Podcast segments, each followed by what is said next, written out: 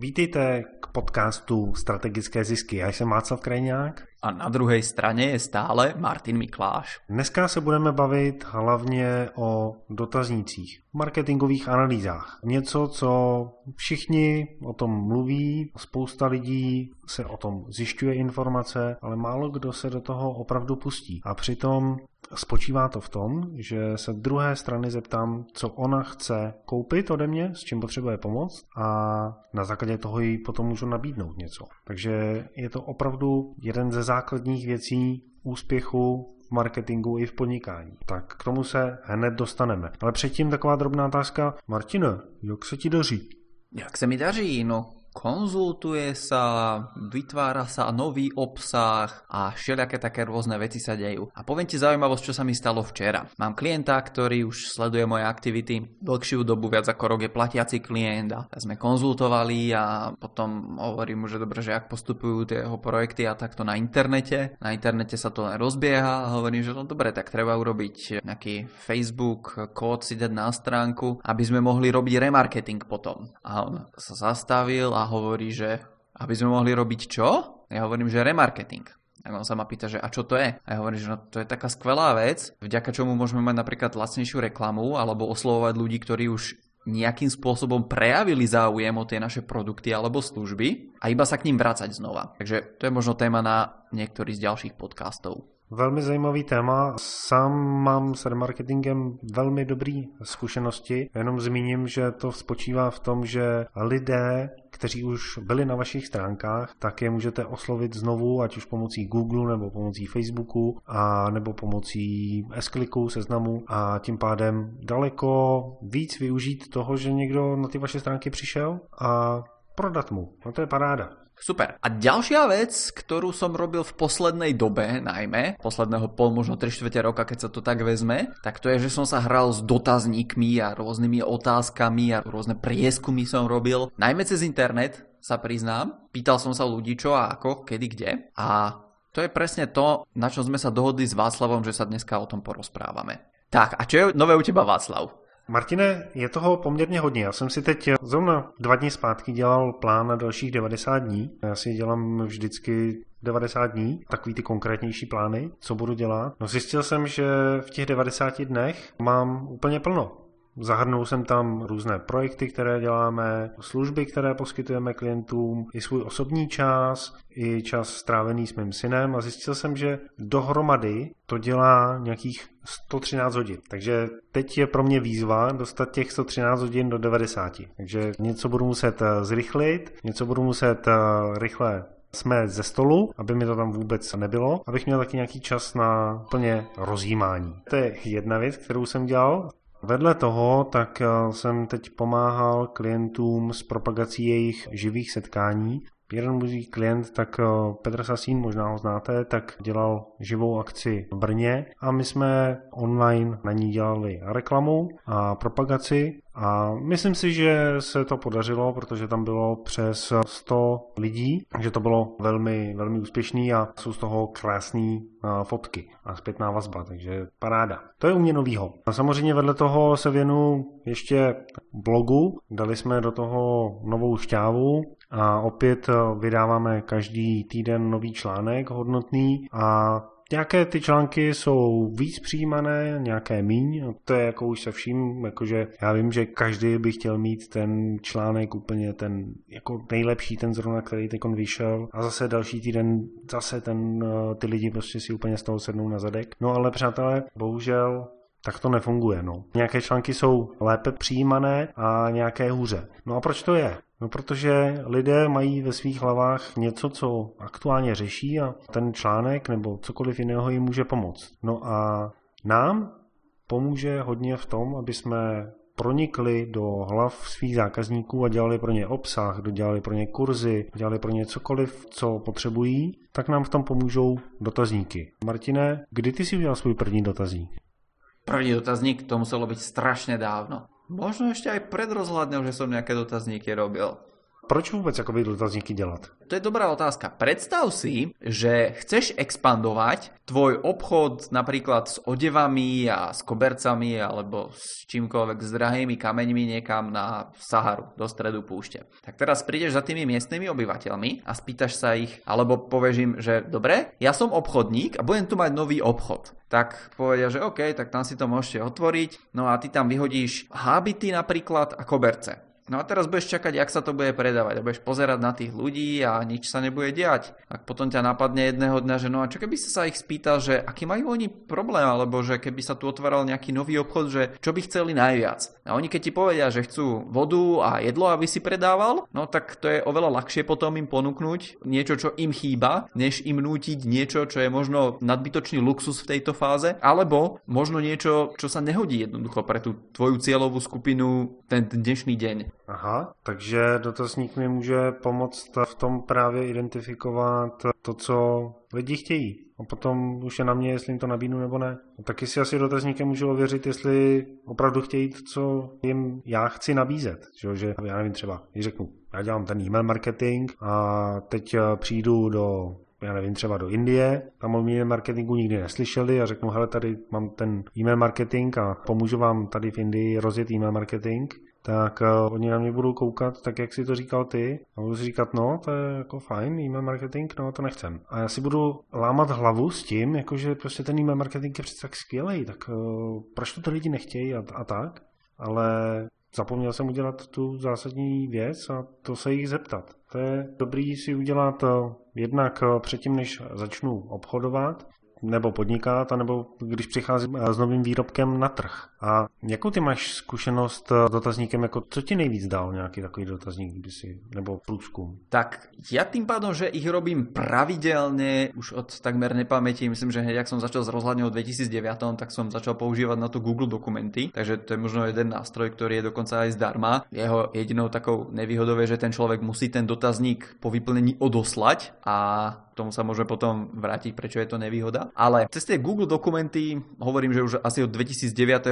som sa mohol poprvé zaujímať ja o to, že čo napríklad čitatelia rozhľadne v tom čase čítajú, koľko kníh prečítajú za týždeň, za mesiac, za rok. Mohol som sa zaujímať o to, že čo ich zaujíma z toho internet marketingu, z marketingu všeobecne, z predaja, zo zvyšovania ziskov alebo z iných vecí. No a na základe toho môžem potom uspôsobiť obsah tým ľuďom. A to je jedna vec. A tá druhá vec, ktorú môžem ešte robiť, pokiaľ máte databázu klientov, ako mám napríklad ja na rozhľadni, tak mám ľudí rozdelených do nejakých segmentov, to nazvime. A mám ľudí napríklad, ktorí sa zaujímajú o blogovanie, mám ľudí potom, ktorí sa zaujímajú o zvyšovanie ziskov, potom mám ľudí, ktorí sa napríklad zaujímajú o internetový marketing a tak ďalej a tak ďalej. Takže keď chcem niečo robiť o blogovaní, tak pošlem ten dotazník na časť databázy, ktorá už v minulosti prejavila záujem o blogovanie. Pokiaľ chcem napríklad niečo hovoriť ľuďom o zvyšovaní ziskov, no tak sa môžem spýtať zase len tej časti ľudí, ktorí už v minulosti prejavili záujem o to, že chcú zvyšovať zisky. Takže ako Václav povedal, že predtým, než začnete niekde niečo robiť, tak sa môžete ľudí spýtať, to je možnosť číslo 1. No a možnosť číslo 2 je z dlhodobého hľadiska potom, ako idete ďalej a napredujete tým vašim podnikaním počas rokov, sa ľudí pýtať, že dobre, čo je dneska dneska ten váš najväčší problém. No a ten problém tých ľudí môže byť iný napríklad, než bol pred 5 rokmi. To znamená, že vy pokiaľ ostanete stať na mieste a ostanete im ponúkať to isté, čo ste im ponúkali pred 5 rokmi, najmä na internete, tá situácia sa mení. Možno prichádzajú noví ľudia, ktorí majú iné problémy, než mali iní ľudia pred 5 rokmi. Možno, že máte súčasných klientov, o ktorých sa dlhodobo staráte a tí už nebudú riešiť to isté, čo riešili pred 5 rokmi. Takže dotazníky vás môžu na začiatku podnikania nasmerovať, no a potom počas toho vášho podnikania sa môžete ľudí zase pýtať a môžu ten váš smer upravovať. Oni ty dotazníky samozřejmě můžou upravit jednak ten produkt jako samotný, že si řeknu prostě, hele, vymyslel jsem tady třeba nějaký zlepšovadlo, jak líp otevírat flašky. A zeptám se lidí, máte o to zájem? A oni řeknou, no, nemáme. No, tak já si asi poškrábu na hlavě a řeknu, no, to asi nemá smysl dělat a budu hledat něco jiného. Takže to je dobrý pro začátek podnikání. No a v momentě, kdy už podnikám, tak ten produkt mám a potřebuju najít ten správný marketingový příběh, kterým ty lidi k tomu mému produktu přinesu. Ten příběh samozřejmě můžu vymýšlet, anebo se můžou prostě lidi zeptat. A výhoda obchodníků, kteří běhají po živém světě a podnikatelů, kteří jsou akční v živém světě, tak je ta, že prostě se s těma svýma klientama na osobně vidí, tak se s nimi můžou bavit a, a můžou se jich zeptat. Že jo? Když eh, k vám do krámu přijde člověk, který si chce koupit nový sako, tak eh, se ho zeptáte prostě, co scháníte, na co to sako potřebujete. Potřebujete ho na tohle, na tohle. A podle toho mu potom nabídnete to správný sako a nabídnete mu buď eh, smoking nebo sako na volný čas a nebo něco jiného. A to samé je dobré dělat i na internetu, protože bavíme se tady o tom, jak to podnikání na internetu zefektivnit, jak získat více zisků a v dnešní době stále více se snižují zisky z těch akcí, které jsou hromadné. Takže když pošlete jeden e-mail na 100 000 lidí, tak z těch 100 000 lidí ten e-mail bude zajímat velmi malé procento. A jsou to vaše myšlenky, které posíláte ven. A daleko líp vám bude fungovat, když se těch 100 000 lidí zeptáte, s čím mi můžete pomoct. A potom s těma lidma, který to zajímá, tak eh, můžete začít komunikovat. Já jsem takovýhle dotazník dělal na určitou skupinu svojí databáze a ptal jsem se jich na to, co je jejich eh, největší výzva s e-mail marketingem v dnešní době. Zjistil jsem, že to nejsou AB testování, že to nejsou triggery, že to nejsou autorespondery, ale že je to daleko jednodušší věc a to je obsah newsletterů. Ten je zajímal, jak tvořit eh, obsah pravidelně a dlouhodobě. No takže na to konto jsem zareagoval a připravil jsem pár článků, který o tom pojednává. Díky tomu jsem té svojí databázi pomohl a oslovil jsem i další lidi, kteří se na základě těch článků ke mně přidali. Takže tohle to jsou moje zkušenosti aktuální s dotazníky. Jaký ty máš zkušenosti? Dozvěděl se z něco průlomového, co si nevěděl, Martine? No, průlomový, tak samozřejmě z každého dotazníka sa dozvieš nějaký nový nadhľad, ale alebo nový pohľad na vec. Takže to je jedna taká vec. A druhá taká vec, tak niekedy bývajú tie odpovede aj veľmi vtipné. Hej, takže ty sa ľudí spýtaš, no, napríklad, aký je váš najväčší problém s online tréningom, tak keď je leto, tak ti tam napíšu, že je veľmi teplo, alebo aký je váš najväčší problém dneska s internetom, tak ti napíšu napríklad, že sa nemôžu dostaviť na živé stretnutie. Hej, takže z toho ti vyplyne, že to, čo im budeš predávať, tak im musíš predávať takým spôsobom, aby aj pochopili, čo im predávaš napríklad. Takže to bolo také možno trošku aha v tom mojom prípade z jedného z tých posledných dotazníkov, ktorý som rozosielal. Jakože co nejvíc zjednodušiť tú komunikaci s nima. Například. Možno zjednodušiť alebo zdôrazniť viacej niektoré veci. Další dotazník jsem teď právě dělal s jedním klientem, kdy jsme se ptali v oblasti realit lidí na to, co je nejvíc zajímá a ten klient říkal, no, jako ten dotazník, jako no, jako já tomu přeci rozumím, já s těma realitákama mluvím a tak. No takže jsme udělali dotazník, padly tam správné otázky, no a na základě těch odpovědí, které jsme dostali, tak jsem se, zrovna včera jsem se s tím klientem bavil a říkal, ty jo, to jsem nevěděl, že spousta těch realitáků řeší tohle. Já jsem myslel, že víc řeší tohle. A pro tenhle problém, tak eh, my ne, jsme neměli akorát to správné pojmenování, ale díky tomu dotazníku to pojmenování máme. A můžeme teď výjít na trh s novým produktem. Takže pro mě je to výhoda, že jsem mu poradil s tím dotazníkem a zároveň, eh, že mu pomůžu s marketingem toho produktu, že na to se moc těším. A pro ně je to výhoda, že prostě zjistil něco, co možná jiní trenéři realitních makléřů neví ještě.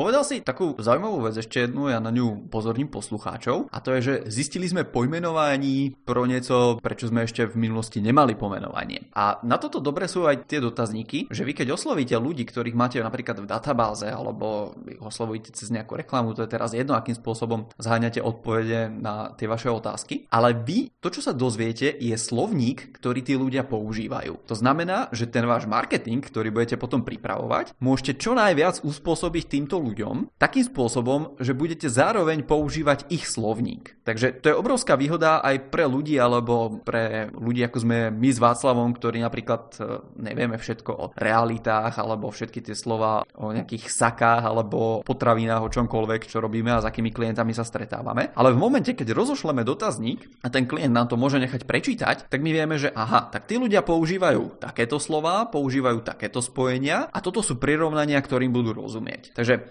pokiaľ máte napríklad cieľovú skupinu mamičky na materskej a vy používate prirovnania z športu, ešte len z nejakého takého, ktoré sa mamičky moc nezaujímajú, napríklad rugby alebo niečo také, alebo baseball a podobné veci, no tak je možné, že si jednoducho nerozumiete s tým vašim trhom. A nerozumět si s klientem je jednoduchý poznat, když jsem s ním jedna ku jedný, když ho vidím, ale v internet marketingu to nezjistím. Tam eh, jenom to poznám na tom, že mi nechodí objednávky, nebo se neprodávají moje kurzy, nebo se neprodávají moje produkty, nechodíme poptávky. A podobně ty jsi to měl vlastně i s, když jsi zakládal rozhlednu, že? Jsi vybral trh, všechno si udělal správně, ale Zapomněl si na jednu drobnou věc. Řekni nám ten příběh ještě. Tak ja som ja dovtedy pracoval s ľuďmi, ktorí mali firmy, hej, a komunikoval som s nimi, stretával som sa s nimi naživo. A jedna z tých otázok, ktorá tam začala vznikať znova a znova, to už bolo niekedy v roku 2006-2007, tak bolo to, že hovorím im, že dobre, mali by ste mať väčšiu prítomnosť na tom internete, nejaký blog alebo niečo. A 7-8 sa nič nedialo, no tak v 2009 si hovorím, tak viete čo, tak ja vám založím blog o tom, ako blogovať. Tak som založil blog o tom, ako blogovať. No a témy o tom, ako začať blogovať sú jedna jedna časť a potom si hovorím, že no dobre, tak je to začínanie a nielen blogovania, ale niektorí ľudia začínajú aj podnikať zrovna. Takže sa budem sústrediť na nich. A potom som rozmýšľal ďalej, že no dobre, ktorí ľudia asi najviac začínajú podnikať. Takže zistil som, že tak sú to ľudia, alebo ktorí majú naj, najväčší taký potenciál, tak to budú asi mladí ľudia. Hneď po škole. To je, to je ideálny stav ľudí, ktorých chcem naučiť, aby hneď začali podnikať. Takže som si vybral cieľovú skupinu, vytvoril som produkt, začal som ho predávať a potom som čakal. Čakám, čakám, čakám tam a predaje nejako nie a nie sa dostavovať vo veľkých množstvách, hej, nejaké jednotky tu a tam, ale hovorím si, že nebudem snad robiť nejaké školenie alebo niečo pre jedného, pre piatich alebo pre takéto množstvo ľudí. Takže potom som rozoslal dotazník tým ľuďom a zistil som, že aha, no ale oni tým pádom, že ja som si vybral cieľovú skupinu študentov, ktorí sú po škole, tak možno to prilákalo aj študentov, ktorí sú ešte v škole. No a viete, aký majú tí ľudia problém? Oni ešte nezarábajú. Takže potom som si uvedomil túto chybu a ostatné produkty som začal trošku prispôsobovať tomu cieľovému trhu a dneska už predtým, než vidím s niečím na trh alebo keď niečo urobím, tak si viem spraviť dotazník, viem sa ľudí spýtať hlavnú otázku, ku ktorej sa za chvíľku dostaneme. No a potom na základe tých odpovedí, ktoré vzniknú, tak viem, ako ma ďalej postupovať. Ja som si všimnul, že pokud se nám v podnikání nebo v marketingu nedaří prodávat, tak většinou to je díky tomu, že ten náš produkt nesouzní s tím, co má zákazník v hlavě. A proto většinou věcí, které začnu řešit s klientem, který za mě s tím tím problémem přijde, takže si sedneme a řekneme si, jak jste zjistil, že tenhle projekt je zájem. Jak víte, že ty lidi řeší tohleto, že jim ten váš produkt může s tím pomoct. No a po pár chytrých otázkách zjistím, že si to tak jako vypozorovali a že by to ty lidi jako mohlo bavit a že by to mohlo být jako vlastně super nápad, jako jak, jak podnikat, tak vydělat ty peníze. No ale nikoho jsem se nikdy neptal. A tak jsem ten produkt udělal a, a teď se neprodává. No. Václave, co s tím? Tak eh, většinou to znamená, že ten produkt můžeme vzít a vyhodit, pokud se jedná o nějaký koncept nebo i nějaký hotový produkt, třeba infoprodukt nebo kurz online, nebo i živý seminář. A je potřeba se vrátit na začátek a začít se těch lidí ptát. Co se jich ptát, Martine? Co si říkal jako dvě věci. Jedna věc je ta hlavní otázka, tak eh, co bychom se jich měli ptát? Tá hlavná otázka, ktorú by sme sa mali všetkých spýtať v tom našom dotazníku a kam by sme mali všetku tú svoju energiu sústrediť na to, aby sme na ňu získali odpoveď, tak to je, aká je tá vaša najväčšia výzva, alebo aký je ten váš najväčší problém s a potom tam doplníte názov toho vášho produktu alebo tej vašej služby. Takže napríklad predávate saka, takže sa ľudí spýtate, aký je váš najväčší problém pri výbere saka? Alebo, ako si už povedal ty na začiatku, aký je ten váš najväčší problém s e-mail marketingom? Alebo s čím máte najviac ťažkostí, keď pripravujete váš e-mail marketing? Alebo s čím máte najviac ťažkostí, keď pripravujete vašu reklamu? No a tí ľudia tam niečo napíšu. No a na základe toho čo tam napíšu, tak sa môžeme od toho odraziť a uspôsobiť tomu ten marketing. Takže jim tam dám na výběr, třeba zeptám se jich, jaký máte největší problém se sakem, dám jim tam na výběr najít vůbec prodejnu saka, vybrat si barvu saka a tak podobně?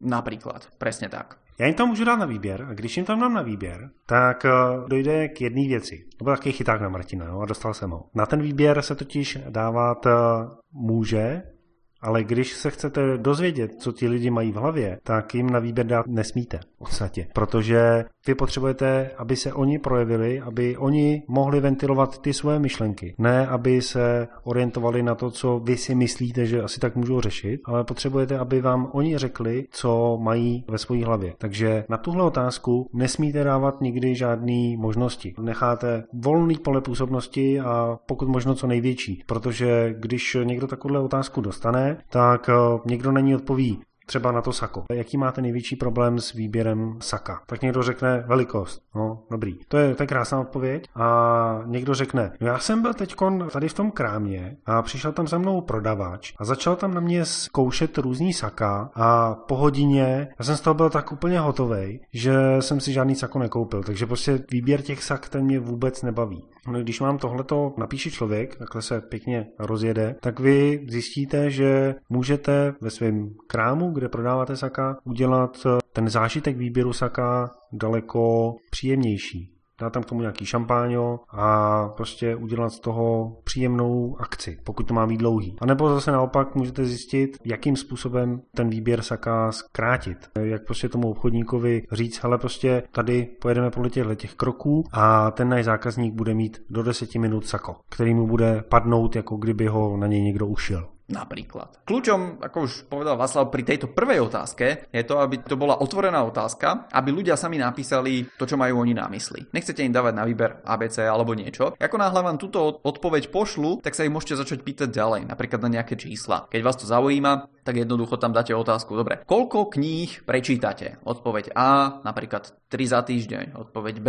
jednu za mesiac. C, jednu za rok. Jednoducho, alebo samozrejme tie odpovedi môžete dať viacej podľa toho, ako to je v tom vašom trhu ako sú pre vás zaujímaví tí zákazníci a podľa toho, čo potrebujete zistiť. Takže aby ste si zase tých ľudí vedeli odvrstviť nejakým spôsobom, aby ste vedeli, na koho sa máte sústrediť alebo akým spôsobom sa sústrediť na toho vášho zákazníka, tak jednoducho pri týchto číselných odpovediach tam môžete dať kľudne ľuďom na výber. Ale túto otázku, ktorú sme nazvali hlavná, tak nechajte otvorenú, nech tam sami ľudia napíšu to, čo ich najviac zaujíma. No a právě v těch dalších otázkách tak eh, potom si zjišťuju, jenom dolaďuju ten obrázek toho mýho zákazníka, protože když se vrátím k tomu svým příkladu se sakama, tak eh, saka si může buď kupovat eh, člověk jednou za život, anebo si je může kupovat pravidelně, protože prostě je to podnikatel, nebo protože to je manažer, a nebo se mu saka líbí. No takže logická otázka by mohla být, kolik sak si za rok koupíte. No a tenhle ten člověk, který se tady rozohnil nad tím, jak dlouho trval ten výběr saka, tak ten řekne, no já si kupuju jedno sako za 10 let. No, tak tuhle tu odpověď rovnou potom můžete vyřadit, protože to není náš nejčastější zákazník a z těch odpovědí vyberete ty, které jsou vašimi nejčastějšími zákazníky. Takže to už se dostáváme k tomu, že ptali jsme se na tu hlavní otázku, zjistili jsme nějaký podrobnější informace, jak to celý vyhodnocovat, jak s tím pracovat. Dostanu takovýhle data a potom jak vůbec vyhodnocovat něco, když každý tam říká něco jiného. Jak s tím pracovat, Martin? Treba sa zamyslieť nad tým, to už robot žiaden za vás nespraví, Treba si prečítať tie otvorené odpovede a nájsť tam napríklad tri najčastejšie sa opakujúce témy v tých všetkých odpovediach teraz a pracovať zase na základe pravidla 80 a 20, tak si tie odpovede zorate od tých najrelevantnejších, najdlhších alebo odpovedí, ktoré nie sa najčastejšie opakujú, ale práve toto je také trošku možno proti intuícii, ale práve tie najdôležitejšie odpovede budú tie najdlhšie. Pretože tie, čo sa často opakujú, tak na základe zase pravidla 80-20 možno ich môžete zaradiť aj do tých top 20 odpovedí a vytvoriť si nejaké, nazvime to, košíčky a potom tých ľudí rozdelíte do tých rôznych košíčkov. Takže to môžu byť ľudia, ktorí majú najväčší problém s výberom saka, potom to môžu byť ľudia, ktorí majú napríklad s cenou najväčší problém a potom to môžu byť ľudia, ktorí majú napríklad s dĺžkou dodania, keď je to sakošité na mieru. A potom na základe tých odpovedí, ktoré dostanete, tak môžete s tými ľuďmi pracovať. Takže to je také riešenie. A snažte sa vytvoriť na záver tri také košičky, alebo 1, 2, 5, to je jedno koľko. Čím menej, tým lepšie, tým je to potom samozrejme efektívnejšie pre ten váš marketing, aby ste vedeli priamo oslovovať na začiatok jeden z tých vašich košíčkov alebo jednu z tých cieľových skupín, ktoré tam máte. No a Martina, máš nějaký tip, kolik by těch odpovědí mělo být? Protože různý takový ty ankety, co se dělají, tak aby a různý ty statistické věci, které na nás hrnou v televizi v rozhlase, tak nám říkají, že prostě to bylo dělané na vzorku tolik a tolik lidí. Jaký vzorek by měl být pro mě takový jakoby určitelný, abych si řekl, jo, tyhle odpovědi, tak eh, ty můžou pro mě představovat opravdu zajímavou příležitost.